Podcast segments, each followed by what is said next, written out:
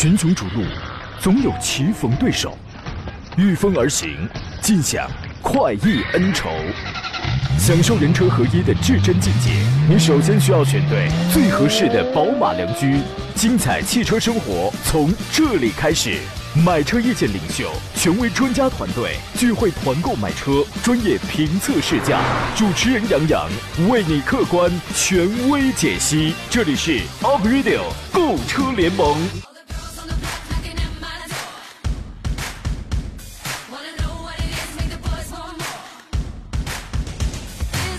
来喽，诸位，欢迎在礼拜三的上午时间收听山东交广你非常熟悉的 Aprilio 购车联盟。我是杨洋，在济南问候全省的汽车人朋友。在我出差不在的这四十八个小时里边，你们还好吗？黄宏磊发微信说：“热烈欢迎杨洋回来啊！”我归队了，为伊消得人憔悴。这四十八个钟头，你们是不是又胖了？自古肉多是藏不住的，这藏不住的呢，这这不只是肉。我想了，还有心事，还有私房钱。胖强强今天早上说他老婆最近突然要减肥啊，胖强也劝他说：“减什么减？你这样挺好的啊。”老婆说：“不行啊，你嘴上这样说，你心里肯定嫌我胖，你这你你会不要我的。”而且啊，你不要我了，我太胖也会嫁不出去的啊！我就说嘛，自古心事藏不住啊。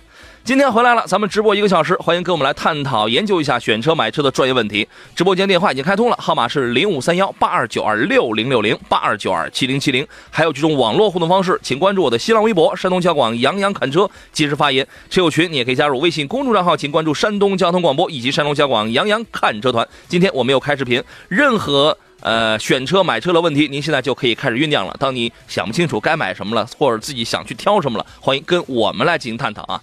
今天要和我一起来探讨你买车问题的这位啊，他就从来不必担心减肥的问题。山东首席汽车技师赵林，您好，赵老师。呃，杨好，大家好。到您这儿就是自古赘肉空余恨吧？嗯，眼睛小，头发少，有赘肉吗？这个。也也算是能够减轻重量吧，头顶若轻嘛，是吧？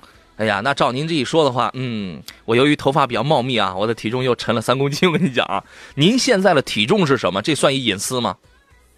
嗯，没有啊，我一直就一百二来斤儿。哇塞，一百二十斤，那你们家那秤是不是一百二十多，接近一百三？不是，你们家那秤是不是就能到一百二？是不是坏了？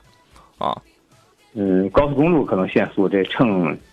限重啊！地磅也是，也是地磅也是这样吧？这个要跟要跟大家来说一下，各位亲爱的听众朋友们，我天天说自己胖，听众朋友们啊，其实我是真胖，但数不大，还挺吉利的，就一百八十斤。有人说这个减与不减啊，只不过是从这个。理直气壮的吃变成提心吊胆的吃，我觉得能提心吊胆的吃啊，咱们就算是这个效果达到。露肉的季节的这个到了啊，给您留出酝酿问题的时间。我们先来说一款瘦身成功的车。这款车呢，一是排量瘦了，二是价格瘦了。是谁啊？四月十七号，刚刚广菲克吉普旗下的大指挥官国产上市了。这个新车一共有两个，有两个动力，八款车型。这个动力确实是瘦了，都是 2.0T 的啊，后边还会有这个插电混。那么然后呢，价格也确实瘦了，现在便宜了，二十七万九千八到四十万九千八。插电混的车呢，将会大概会在二零一九年会登陆这个市场啊。说到这个 Commander 啊，这个在吉普品牌当中应该属于是生物链的高端了啊，一个是它。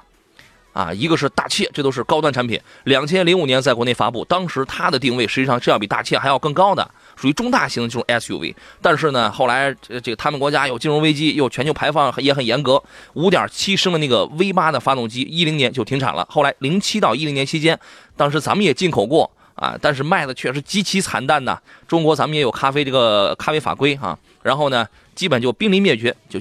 这个属于是珍稀生物了，但是现在呢，广汽把它又给国产了一款七座的 SUV，就这样哎出来了，叫做 Jeep 的全新大指挥官。赵老师，您对于这个车的评价会是什么呢？呃，七座版本的 SUV 呢，还是数量本身不多，嗯，啊，因为毕竟这个群体看来是需求量呢少，它热，嗯，尤其是。想做成一个七座的 SUV，又想有动力品品控的话，嗯，那价位不会低，也因此呢，你像它这个车也做在至少三四十万了，嗯，那这样一个价位上，二十到四十万，会，对，嗯，二十多万起啊，应该说，毕竟就很典型，你像这个广汽下边的汉兰达，对吧？这是一个已经说价位做的性价比比较高了。嗯啊，这是一个算是车型。然后其他的有的时候你在做类似的都都还是要在三十万左右这样一个状况。对，嗯，应该我觉得肯定看好是一部分，还是有七座选选择的空间会再增加一点，因为毕竟现在还是窄这个面儿，可选的是这样。起码可以满足一批消费者的内心是什么呢？这批消费者想，哇塞，我现在我二十万、三十万，我可以买一台 Commander 了。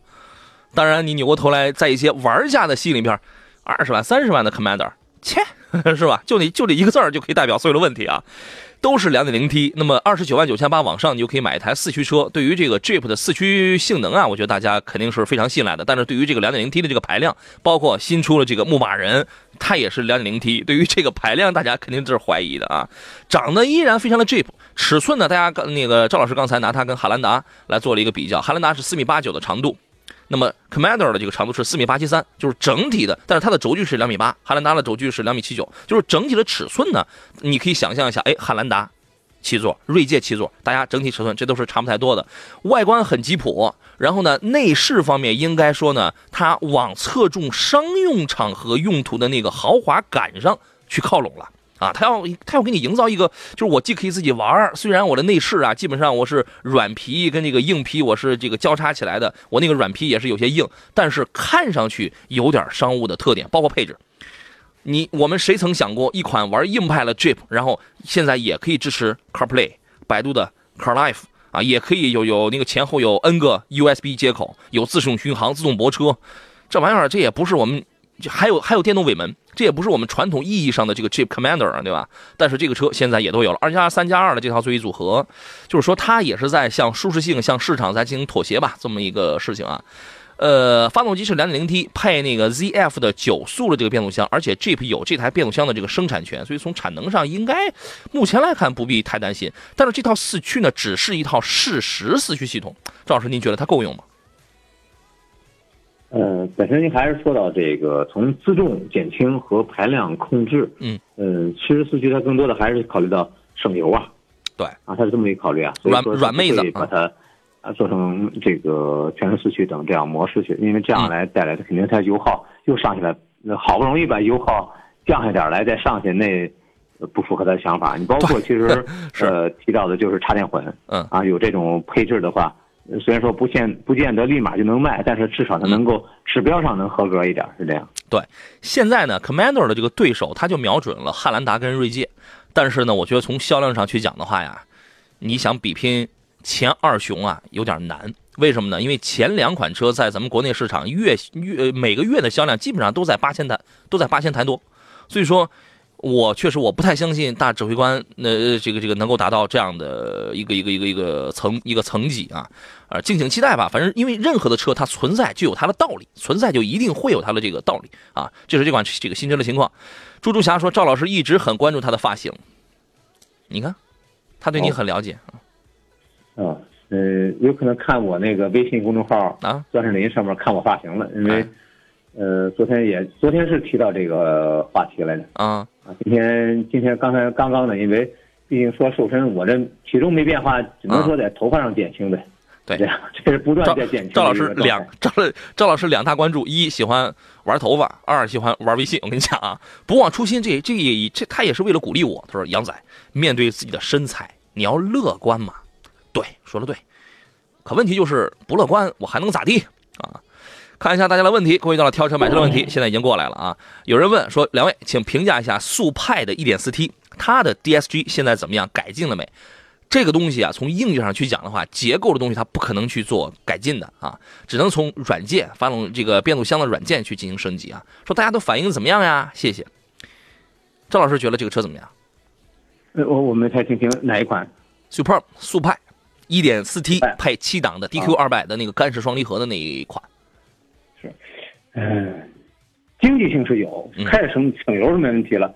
呃，动力匹配整体肯定是弱，嗯，这是这是定的事啊。我觉得买它可能要的就是性价比吧。对呀你还想怎样这个14万图多好，但是呢，有一个大空间，嗯呃，出个长途呢，悠悠起来以后也能这个够用，对这个动力啊，这个呃，相对也还也还经济一些，这个是这样。嗯啊，性价比就有还是看性价比挺高的性价比偏高一点是。对，性价比挺高。就是说，我们在买一些车的时候，包括我们买一任何东西的时候，我们一定要想清楚，我们拿多少钱就要办多少钱的事儿。只不过呢，我们都有一个心理，就是我们希望花这个钱呢，尽可能的多办事儿，对吧？速派，你现在你十四万你就能买一能买一台那么大个儿了，掀背的车，那是一台中级车呀。它有弱点一点四 T 的动力很弱，七档的干式双离合在拥堵的情况下也会有一些顿挫，这个这是它的弱点。但是我们就花了十四万买了这么一个大个的车，难道你当年你选它不是就是冲着这个去的吗？对吧？所以说你也要接受，车玩车，人玩人，这是一样的道理啊。我们进入今天节目的低端广告，稍事休息，马上回来。好了，诸位，我们继续回到节目当中，遇到了挑车买车问题，欢迎跟我们来进行探讨。待会儿咱们再说说这个第十代了，本田的雅阁不是已经上市了吗？那么这个车之前我就放出话，我说这个，因为它上市之后，我们看到有很多的这个媒体人，有很多的这个呃人都在都这个都在高呼，哇塞，十六万多，好便宜，好便宜。这个我大概半个多月前我就说了一话，我现在一点我不关心它卖多少钱，它一定会卖的便宜。为什么？前面它是有负面的，它一定会卖的便宜。我们现在关心的是它那个 1.5T 的发动机的问题。不是说他到底是卖十万还是还是三万的问题，你知道吗？咱们待会儿来说说。那么如果要买这个车的话，如果现在第一它可不可买？第二，如果要买的话，买哪一个配置是最划算的？先看诸位的这些个问题啊。小小苏了幸福说，两位，我想问一下，凯迪拉克的 ATS L 二八 T 啊和捷豹的 X 一 L 的尊选版，就是那个小小号的啊，哪个性价比要高一些呢？赵老师，你就你就说这两个车里边谁第一谁比较帅？这个。仁者见仁，智者见智啊。外形上，还真就是每个人想法不一样。相对肯定看上凯拉克这一款呢，应该说硬汉一点。呃，叉 E L 呢，呃，应该线条更柔和一点吧，运动范儿更感觉这个更另类、更时尚、更时尚一点。对，确实时尚一点是的。X E L 要更洋气一些。对，呃，相对来讲呢，我觉得，呃，车型在调教啊，在。匹配上，我觉得这个二八 T 的这个这一款呢，H L H L L 呢，应该说，我觉得它呃受众群体会更多一点。嗯。啊，应该说对它的性能方面，所所谓的性价比嘛，嗯，呃，会更高一些，是这样。嗯。然后叉 L 本身就是你感觉像一豪华车，价位咔嚓一下下来不少。嗯。是吧？嗯。当然，这个从呃从实际优惠呢，凯拉克这款优惠也非常多。我看他们前两天一些呃。呃，一些搞活动的政策，好像现在就是首付像这个八万啊、几万啊，就就能开回家呀。有些包牌的带回去以后，他现在优惠一些嗯金融政策也非常不错，是这样。对啊，这个看这个需求吧。是真讲性价比的话，叉 E L 现在你再怎么优惠，它也没有 A T S L 便宜。A T 现在你基本上你二十二十二十一万就能买个入门的了，对吧？那么叉 E L 你再怎么便宜，那也还靠近三十呢。二十八、二十九、三十这个左右的，对吧？所以说讲性价比的话，ATS 虽然因为它两个要放在一块比的话，讲时尚，讲这个谁的保有量更低啊，谁谁更惹眼，那肯定是叉 E L，因为这个车少啊，对吧？奇瑞国产之后，它这个车少啊，然然后呢，谁加速操控更更更硬更猛啊？是是 ATS L，这个它的加速要更快，至少快两秒。然后呢，也比较符合一些后天去改装了，就是那种基因。我觉得这个人群是不一样的，你很少能见到一台捷豹车主，呃，会拿一台捷豹的任何旗下的车型去做改装，这个是比较少的啊。然后呢，当然叉 E L 可能空间要大一些，然后配置要要略显奢华，要略显奢华点啊。我觉得这个你看你是要操控，还是要一些大空间啊，一些这个这个更另类的这种感觉，您自个儿去挑一挑啊。七宝大爹说：“杨哥，我想换车了，我看好了辉昂。”置换补贴完啊，商务版那个车卖我二十八万，这个车怎么样啊？我是等它还是等新款的 CC？哇，这俩车根本就不是同一个级别的，你知道吗？同价位有有什么推荐？我不要日韩的，主要是家用，希望动力和操控要好一些啊。张老师，您的观点是？嗯，低调的一个商务车，嗯，呃，性价比现在优惠幅度特别大。是，如果这个辉昂的话呢，我觉得直接买就行。那 CC 真是没法提，那本本身确实差太远了。它不是一个，它不是一类的，嗯，不是一类。人本身这个价位，呃，其实刚才类似，如果说有一个性价比特高呢，也是说像那个，呃，皇冠也是属于这种类型的，优惠幅度特大。嗯。然后呢，配置啊，商务范儿特别强。嗯，是这样啊。然后只要如果说他因为他刨除了一个观点嘛，你又要一点另类，这两天稍微起量一点不错谁呢？像。沃尔沃的 S 九零，嗯，啊，应该说呢，在也是便宜了。这个车身呃级别呀、尺寸啊啊，也和它是非常相似。嗯啊，这个呢可以嗯作为它一个参考，但是嗯其实我性价比高的话，我觉得呃辉昂嗯是因为没有叫好，没人嗯没大有认这个这个车型。嗯你还是说嘛，就你开出去也就认为是一个帕萨特或迈腾，嗯 是吧？这个性价比，嗯，实际上挺被这个事儿呢给拉的到反而到实惠了，嗯是，这样。其实辉昂这个车的舒适性做得非常好，跟 A 六一样的技技术，跟 A 六一样的品牌，但是你不能跟 A 六一样的价格，对吧？随着 一开始是比 A 六便宜的，但是随着 A 六在它在甩货，它现款它在甩货，它降价之后，你这辉昂你都一个价钱了，虽因为很多没有去看过这个车的人还是认牌子的嘛。但是你像我看过车的，我就觉得开起来感觉是一样的，但是后排的那个这个从座椅的透气性、电电动座椅的那种舒适性，比 A 六比同价位的 A 六确实从舒适度上确实要高很多。但是很多人你没看过，他还是要看牌子的嘛。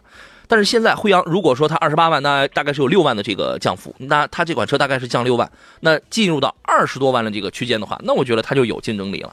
CC 跟它不是一个层量级的，CC 即便是新款的 Artin，对他来讲只是一款小青年买买的车啊，这个不是一个档次，也不是一个类别上的啊。呃，所以说降价就会带来一些好卖的情况啊。易倾城说：“主持人好，赵老师好。楼兰啊和途观 L 我看了呢，都是两驱的次顶配。嗯，花钱不少啊。哪款车的性价比要好一些？哪款车的技术方面成熟也其实都蛮成熟的。动力操控方面哪款更好？感受不一样。途观的发动机烧机油嘛，第三代发动机要好要好太多了啊。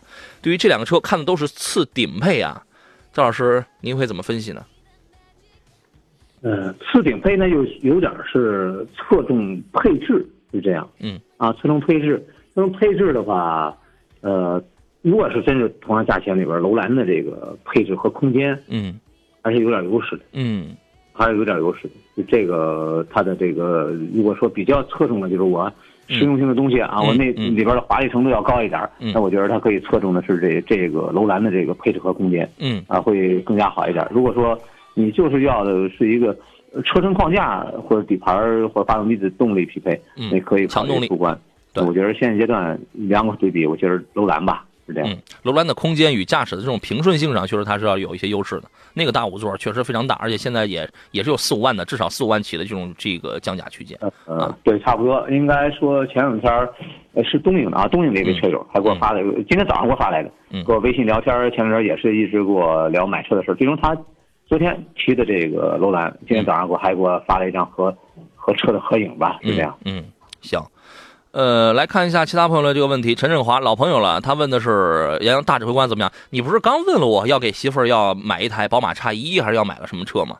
大指挥官怎么样？就是今天节目一开始已经说过了，我觉得软，呃，精致了，内饰方面精致了，但是向软妹子来进行妥协了。其实它现在已经就是一台适时四驱的一款 SUV 了。不要再指望着这款 Commander 能够拿出去野了，做它它它已经做不到了啊！点评一下有多大降价空间？我觉得，因为它入门是二十七万九千八买一台两驱车，我觉得它应该至少有三降四万的话是二十三万九千八，差差不多。我觉得应该会有四万，三到四万的这个降价区间，四万应该应该差不多。因为它如果短期之内降太多的话呢，会影响它下边的 Compass，会影响指南者呀、自由客这样的车型去进行销售啊。你想啊，二十三四万，你我们还是要怀怀揣着那种什么样的心态啊？二十三四万，哎，汉兰达我也可以选，然后那个锐界优惠完了之后我也可以买，哎，现在我又多了个选择 Jeep，反正我也不我也不去狂欢，我不追求狂欢，对吧？我就要这么一个样子就可以了。那二十三四万去买一台 Commander，那我从这个角度出发，我觉得还是挺值的，是吧？啊，等一等吧。人间正道十桑桑说：“杨哥，专家好，卡罗拉的双擎跟雷凌的双擎选哪个会好？这俩真是一样的，真是一样的，你知道吗？啊，请点评一下。来，赵老师，你挑萝卜，你挑一个。嗯，从双擎角度来讲的话，它没有太多的真正你去维护的地方，啊，比较稳定成熟。也就回到一点呢，你就是还是说离着哪个维修站近，是吧？你哪个站的这个服务网点的这个稳定性成熟嗯啊，这一点呢，我是建议他侧重一点。嗯啊呃，哪个店销售员漂亮其实回到，呃，漂亮程度我觉得差不多，这个不存在。其实混动还是确实是一个方向。昨天我做一个讲座，嗯，呃，也重点提示呢，在有七大趋势里边呢，这个混动和电驱确实是趋势，嗯。但是它的量呢不会说是一下就增长那么多，嗯。尤其是电驱的话，本身它最多在未来的五到七年或者八年时间呢，应该有百分之十的分量就不错了，嗯嗯。啊是这样，达不到那么高，所以刚才说的混动呢还是呃不错的中间的一个过渡阶段，而且这个过渡周期会比较大，嗯。而且占的比例应该会比较多，嗯。呃，所以选择这个混动，我觉得不用担心，嗯。呃，其实就是我刚才我说的，呃，两者你像去选的话，就是重点看服务商就可以了。嗯。你服务商不给力，经这个品牌做的再好也没有用。嗯。这一点呢，呃，因为前两天钻石林有平台上有车友几个问题咨询我的时候，嗯，就明显的车其实小毛病，嗯但是呢，给车主造成了。反复的来回跑，最后其实赵胜林通过微信的聊天，也就是一个螺丝松的事儿。嗯他说，他说，哎，就按我说的，紧着这个螺丝接着这毛病就没了。对，消费者的事无大小，对？对，反之就说什么呢？说这维修站年轻孩子，或者说根本就不上心，责任心比这个品牌的，我觉得现在来看的话，谁也不差，哪个也都是非常重要的环节，对消费者的事儿，这个永远是无大小的事儿啊。七宝他爹说，杨哥再给说说途昂买哪一个配置？我觉得你看的那个优惠了六万之后的那个商务版啊，我觉得第一不贵，第二呢。配置不算是多么的奢华，但是你想，就是作为一款商务用车，咱们想要点什么呀？咱们肯定想要点什么，像是这个上坡辅助呀、无钥无钥匙进入啊，呃，最好再有点全景天窗啊，这个电动尾门啊，它都有。啊，当然，其他的什么真皮座椅这些，那这个这个更不必说了，它肯定它都这个全有。作为后排成员比较喜欢的那个电动座椅没有，按摩呀，什么电动可调啊，这个座椅应该是没有。这个您再去确定一下，看是加装啊，这个还是怎么着呢？就是它具有了这个商务版，它已经具备了基本的素质，一款商务车的素质，我觉得这个就可以。那么你完全可以从这个上，你再根据你的经济实力，你看看你愿不愿意再添一点啊？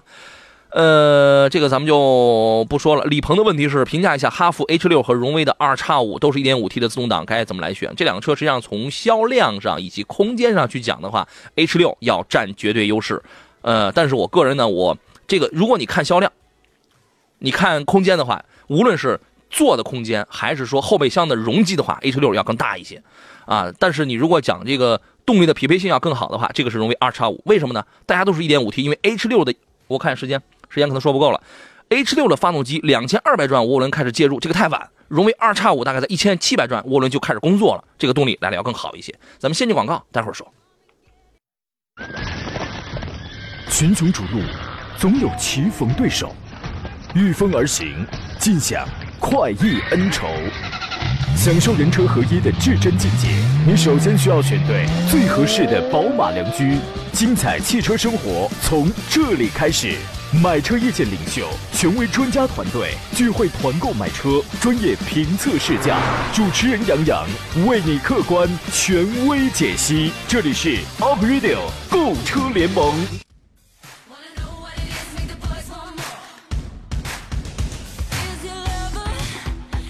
好了，各位，我们继续回到节目当中。这里是周一到周五十一点到十二点为您直播的 Aprilio 购车联盟，我是杨洋。我们专业解解答的是挑车买车的专业问题。当你决定不了选该买什么样的车型了，或者挑选哪一个 A、B、C 对比挑选哪一个了，欢迎跟我们来对话。剩下半个小时，您可以拨打电话零五三幺八二九二六零六零或八二九二七零七零，也可以给我发微博、发微信、发 QQ，我全部都可以收得到啊。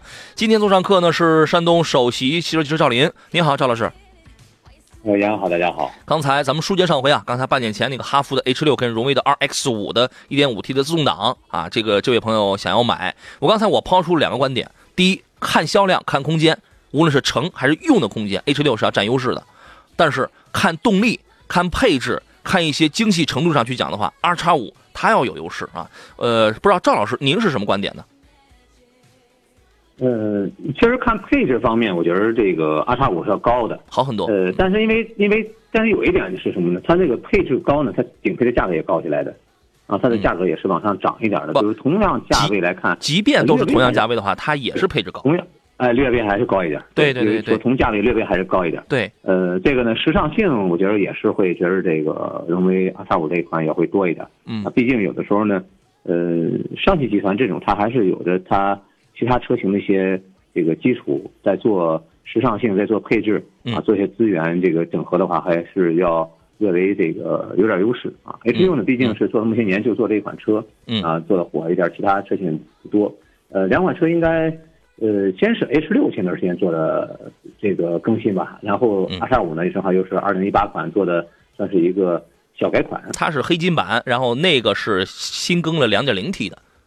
对，一个小改款是这样。对，嗯，呃，倒是如果侧重来讲的话，就可能看配置、看时尚性、看呃呃，尤其是比拼来讲的话，嗯可能选二叉五的人，我觉得会多一些了。嗯，是这样。就是它这是毕竟更有设计感。太，对，显得整体来讲不突出啊，没有太突出，就竞争是有，但是如果说有时候找亮点的话，找长板的话，二叉五可能会略微有一些长板方面多一点，是这样。对另外，从谁更加容易上手这个角度出发的话，我觉得 R 叉五应该应该更容易上手。为什么？电动随速这个助力转向啊，它这你男女它都可以开，它比较的轻盈，但是又不是说有特别大的矿量、虚这个虚量那样的。那个机械液压的这个这个 H 六啊，你它要略重一点，但是有的人也会比较喜欢这种有质感的，就是这种回馈啊。这个您自个儿去试一试。陈振华说，刚才他他其实问的是刚才的 Commander 啊，他说四驱中配吧，我呢其实不喜欢日系车，锐界不降价也烦人。不是谁说日这个锐界不降价呀？您什么地方？那个锐界现在降四万啊，四万起啊，怎么不降价呀？说我没说给媳妇买车呀，你记错了吧？她还没驾照啊，那我可能是记错人了啊。那个，你看我连做梦我都想着你得给媳妇买个车，嗯，你看我对你多好。生命如歌说：“请问刚刚出的这个新雅阁怎么样？发动机跟 CRV 是不是一样的？是一样的，只不过什么呢？在 CRV 上它只有一台，只有一个动力，就是一百九十几马力的那一个动力。但是在这个新雅阁上呢，哎，还是这个发动机，它给你分了一个高低高低功版，高功版还是这个一点一百九十几，一百九十三还是一百九十七啊？然后那个低功版呢，给你一个一百七十一百七十七马力的，其实还是一样的啊。赵老师，您对于这个车的整体评价会是什么？嗯，我觉得应该说，之前的问题呢，表现的并不是非常尖锐，嗯还是在特定环境下、特定条件下会形成比。如低温是吧？嗯呃，这一点呢，我觉得还是回到，呃，车辆它在有些设计的时候鱼和熊掌的兼得问题嗯啊，考虑到的一些燃油经济性啊，嗯，就和说现在其实直喷技术来讲的话，本身像对积碳的敏感程度就会多，因为它本身燃烧呢，不是说一定避免静态性能，它更多的是要的是爆发力和燃油经济性。嗯，啊，同样在它想的更节能一些，我甚至把这些呃废弃的再利用啊，在某些角度来更好的充分利用的话，那这时候呢它可能会形成的是一些这个某些问题的存在了，嗯是这样。就像就是这么些年来讲的话，拿那个 EGR 阀，就非气态循环阀的话，嗯，很多车已经没有了啊，很多车都没有。通过正时机构的调节啊，配气机构的时间的调节，来实现废气再循环的这么一个呃状态啊，这是很多车都在利用的一个状态，就是以它可以通过某些技术来代替那一点。但是其实从实际来看的话，这种这种变化呢，它确实会有呃相对的就是一个鱼和熊掌会有会有利和弊的一个点。那现在可能就是在有在一个实验阶段。对，相对我倒对他这个担心和顾虑，我觉得倒不是太大，嗯倒不是太大，是这样。因为毕竟原有的车，从我接触，咱就拿济南来讲，接触一些车量不算很严重，呃，但是也希望，毕竟在，呃，因为还没我没完全看到这款车的发动机啊，嗯嗯，是不是有有没有硬件上面的实际调教啊？或者因为有的时候，刚才我说了，呃，像配气正时的这种改变，嗯，没有硬件了，已经是原来那阀都没了。但是呢，它就通过一个配气正时的改变，它就能实现了一些废气带循环的一些角度的变化。嗯比如说软件和其实我们看不到的硬件，它也是能够起到改善的，就这样。所以啊，最稳妥的做法就是等等，对吧？就是观察。这个车十六万，咱们把这个先简单一说完啊。就是梁先生稍微一等等我两分钟啊。那个十六万九千八到二十二万九千八，单看售价你觉得哇塞这可以啊，这个不这个不算太贵。然后那个低功是一百一十七匹，就是十六万九千八一款，十七万九千八一款，从十八万九千八往上就都是和那个 CRV 我动力完全一样的那个一百九十五匹的那个那个一点五 T，其实发动机它还是一样的。雅阁应该说口碑不错，因为从一九九九年的时候，当时是以第六代雅阁以进口的身份引入到咱们这个国内。啊，你到现在为止，你像九九年，你到现在快二十年了，快二十年了，应该说大家对它非常熟悉。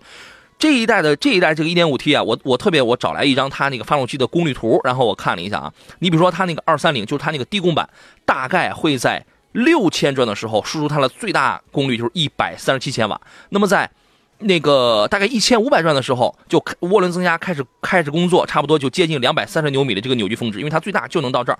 但是呢，大概是在三千转往后，这个动力就开始衰减了。啊，你可以，你你这个大家可以，你去试驾的时候，其实这个就告诉我们，去试驾的时候你就可以看那个转速表是不是这样，三千转往后动力就开始有点衰减了。那么二六零呢，那个高功率版呢，大概是也是在一千五百转左右。啊，一千六左右，然后那个最大扭矩它就开始，哎，它要开始工作了，两百六十牛米，这个动力要稍微好一点，但是呢，差不多是在接近四千转左右往后的，啊不，五五千转左右往后就开始衰减了，然后最大功率呢，那个高功版的大概得在五千五百转左右才能够输出。变速箱还是那个 CVT 带运动跟低速档，但是没有手动模式。呃，应该说就是 1.5T 配那个 CVT 的这套动力组合，你就甭想它能够多运动了。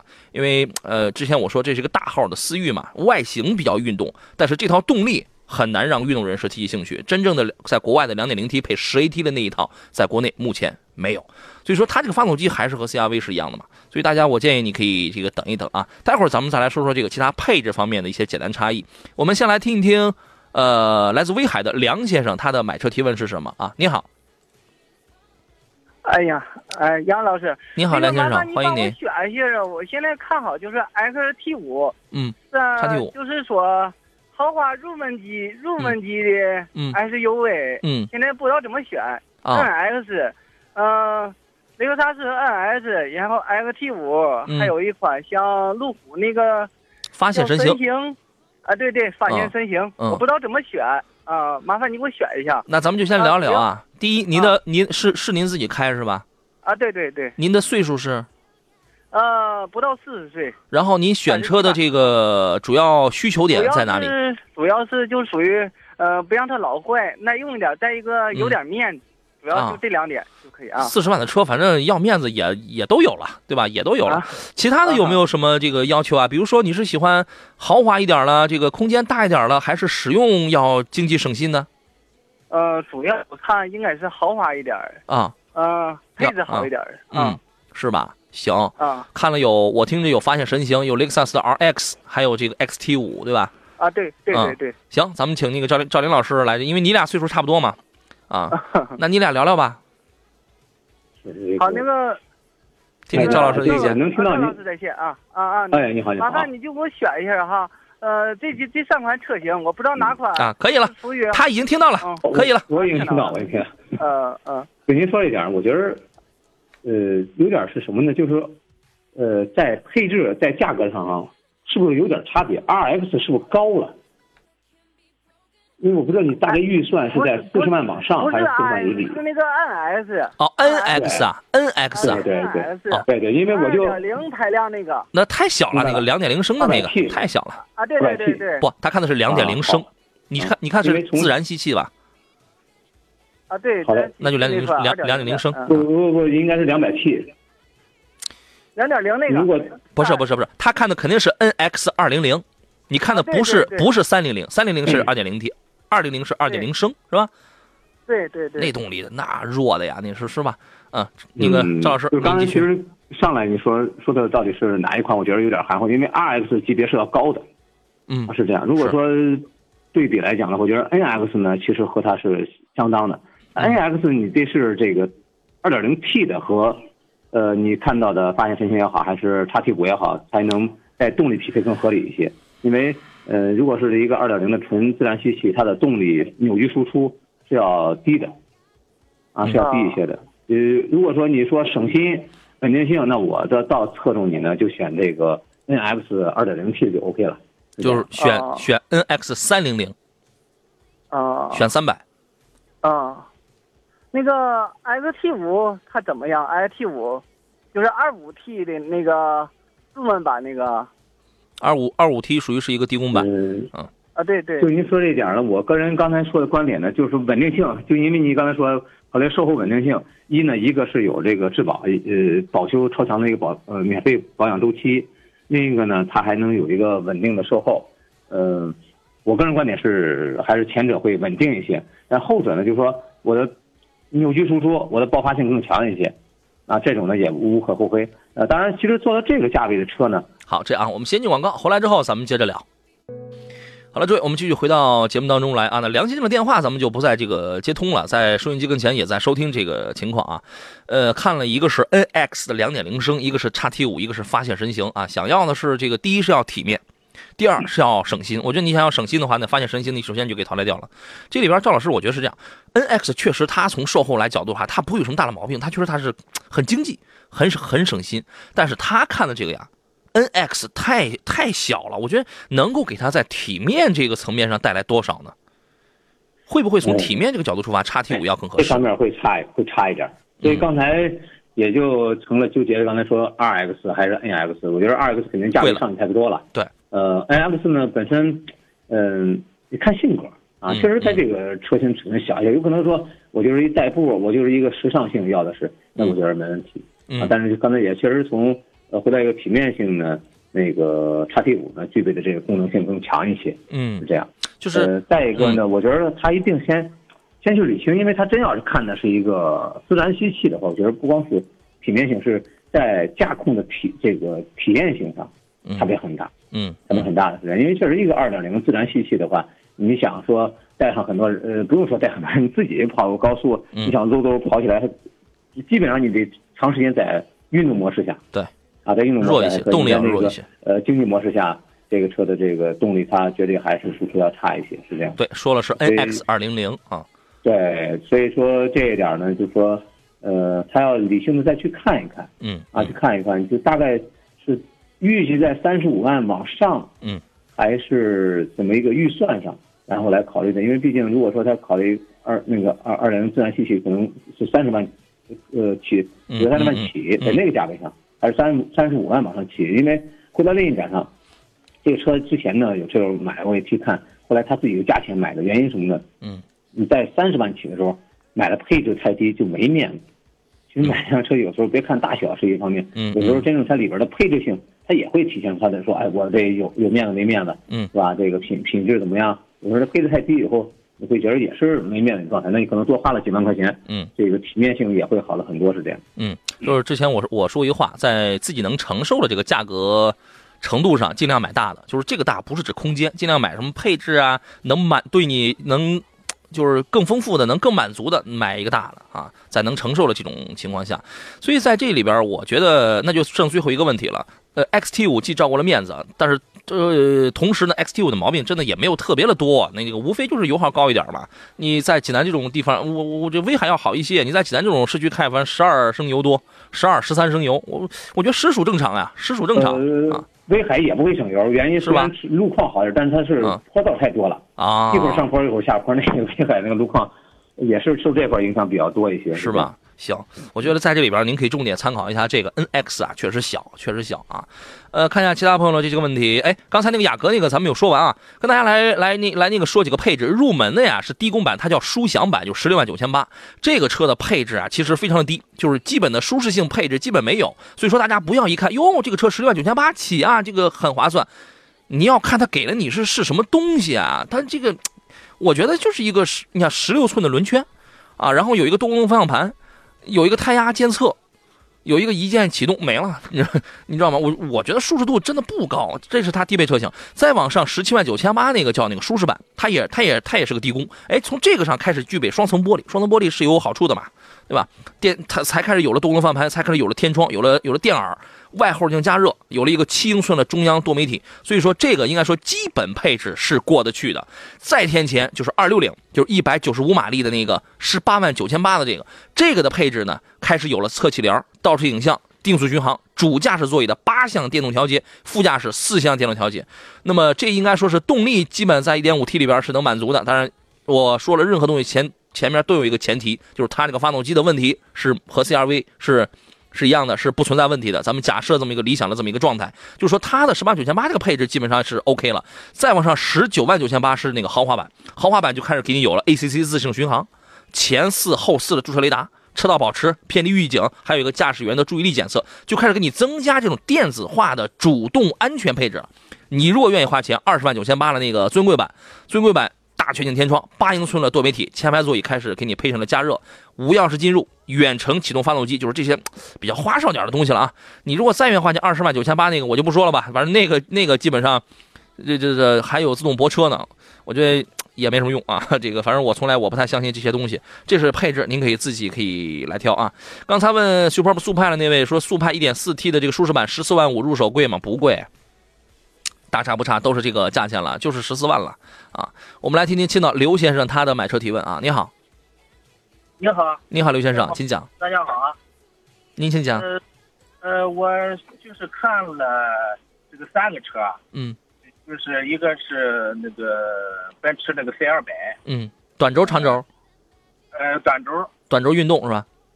啊、对，嗯，二十八九啊，啊、嗯那个呃，再就是个马呃那个宝马的那个三三系三二零，三二零是入门还是但是啊，应该是入门那款，二十五六啊？啊啊，对对对，二十六二十六，嗯呃，然后再就是奥迪 A 四的，嗯，二十四五啊，哎、嗯这三个车的话，看专家给给给给评价一下，看哪一个？啊。第一是谁开？呃，我跟我对象两个人都开，谁开的多？应该是这个我老婆开的车。你看，你你要买什么车，你必须你得琢磨，就是使用它的人是一个什么样的追求，是一个什么样的性格，然后呢啊，想追求点什么呀？呃，舒适，然后那个都挺舒适的毛病嗯，都都挺舒适的。你要说毛病少点，三个人都有毛病，三台车都有毛病。哦，还有还有什么别的？你是要什么这个这个看上去要豪华点了，还是要操控性好的，还是要空间大，这个巡航状态下舒服的？这三句话就是这三台车的特点。呃，豪华豪华感强一点，然后那个操控好一点。后排坐不坐人？后排经常坐不坐大人？嗯、也坐也坐，经常坐吗？长途吗？嗯、一半一半吧。那 C 两百完蛋了，C 两百的那个标轴的那个后排太不舒服了，你知道吗？短，它都都到不了腿弯都太短了，长轴加长了三公分，短轴这个根本这个根本不舒服。我我建议你跳车的时候，你可以去体验体验啊，你一定你要往后坐着，那你要体验体验。这三个车，反正分析的也这这个条件也分析差不多了。赵老师，最后您来做一个评判吧。呃，三系应该说呢是做了调整啊，做了调整之后呢，吊着谁来，基本上吊着呃奔驰 C 来的，是这样。它肯定会在一些配置啊各方面有调教啊。奔驰 C 更多的就是说现在它之前的像变速箱的调整，呃一些配置的提升，应该说包括外形的时尚性，还是会让不少人去喜欢它。呃，如果是现阶段来讲，其实我个人偏向的是三系。啊，三二零这一款呢，应该说最近也不少车友去关注到的比较多。呃，再一个从售后维修保养这个角度来讲的话，呃，宝马最便宜奔驰虽然说也在降低很多的一些成本，但是还是要高一些。啊，宝马呢反而呢在经济性方面呢这两年呢跳水跳得狠一些啊，这个价格实惠一点。当然也有的时候也也不一定，个别有时候一滤芯儿也一两百块钱的现象也常见。呃，刚刚有一车也是跟我微信公众号聊天呢，还就说到这个换个滤芯儿，嗯，就算一个普普通通的一个纸滤芯儿还得一百多这样。嗯嗯，那你那你怎么办？那你就得接受这个三系看上去不豪华。啊，对对对，感觉它那个内饰的话，没有那个奔驰那么那么那么那么豪华的但。但但是你奔驰 C 两百，你那你后排你坐成人，它就是不舒服呀。然后呢，同同时奔驰确实也有一批车主 C 反映出那个转向机它就是有它就是有问题。哦，那那你怎么办？你是要一个看上去很美了呢，还是想要一个这个坐着也不舒服了？你看你想要面儿，还是想要这个自己舒服？三系你就是它操控性真的很好，它的加速这个这个这个跳档真的很好，但但是就是不哎豪华。到哎今年年末的时候，新三系出来之后，配置上能豪华点，但价格就不一定好。A 四呢，就是宽大舒适，我嗯，呃，从呃无论是豪华还是配置，它两头它两它两它两头不占先，啊，哦，那你怎么挑？三系三系现在没有什么呃那个太大的毛病呗，就是通通病啥的。原来是是那个什么那个，因为它是用水冷，从呃曾经曾经有朋友反映那个那个水冷系统有点问题，然后呢啊，再就是噪音大，哦，噪音大。对。嗯啊，那这这不算太大的毛病。啊，是吧？哎，那我们特想知道，就是你最后听完我们唠了这么多，你的你可能就是现在来讲啊，你可能会倾向于谁？我呃我们不替你做做选择，但是你但是三系配置很看上去可是挺低的哦。呃，是是，配置的话比比我看比那 C 二百的话呃 少了不少。嗯、那夫人能满意吗？但是但是我是我试驾了以后，我感觉确实它的这个操控比比比 C 二百要好。得了，赵老师听明白了吗？他满意了，夫人满不满意的随这个随他去吧，这是吧？个外观控还得有啊。嗯、是，呃呃，你们家自个儿定呗，自个儿商量吧，行吗？好好好好嘞，谢谢啊。好嘞，拜拜，拜拜啊拜拜。这个问题啊，对于很多的年轻的朋友啊，无论是男是女，他都会是一个问题。但是人家有的人人人家买个奔驰 C 标轴，人家后排呢不经常坐人，而且坐人也不经常长途跋涉，你这种这种问题对他来说，可能他就不成为问题啊。所以再次还是要把这个条件摁到自己的生活的这个模具里边去对照自己的条件啊。石宇真说嘴皮子真好，杨洋，嗯、就是脑子瓦他点儿啊。这后边这句这是我给加的啊，嘴皮子挺好，就是脑子脑袋不行，谢谢您啊。呃，今天时间关系，我们只能进行到这儿了。再次感谢赵林老师，咱们下回再见。再会。感谢电幕电幕前的诸位，有朋友问到了 MG 六这个车，今天没时间了，明天节目咱们再接着聊吧。我是杨洋，明天中午十一点我们准时再见。